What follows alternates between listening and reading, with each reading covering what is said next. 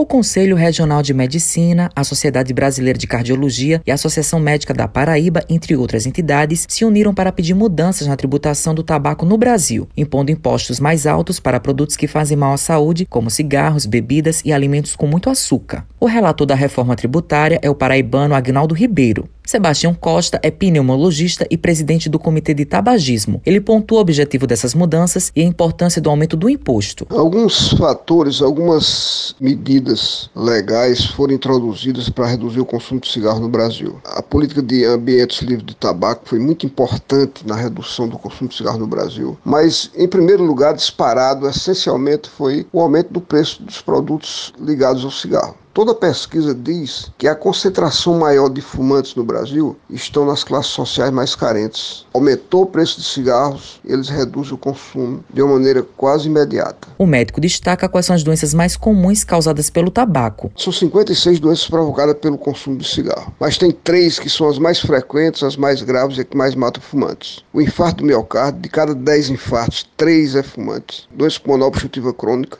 tem a sigla DPOC. E o câncer de pulmão, que é a mais mais grave delas e que mais leva os fumantes para o necrotério. De cada 10 casos de câncer de pulmão em qualquer lugar do Brasil, 9 é provocado pelo cigarro. Costa faz um alerta para a população. Sempre fique vigilante, principalmente no sentido de evitar o tabagismo passivo, que as leis do país são muito claras. Não se pode fumar em ambientes fechados.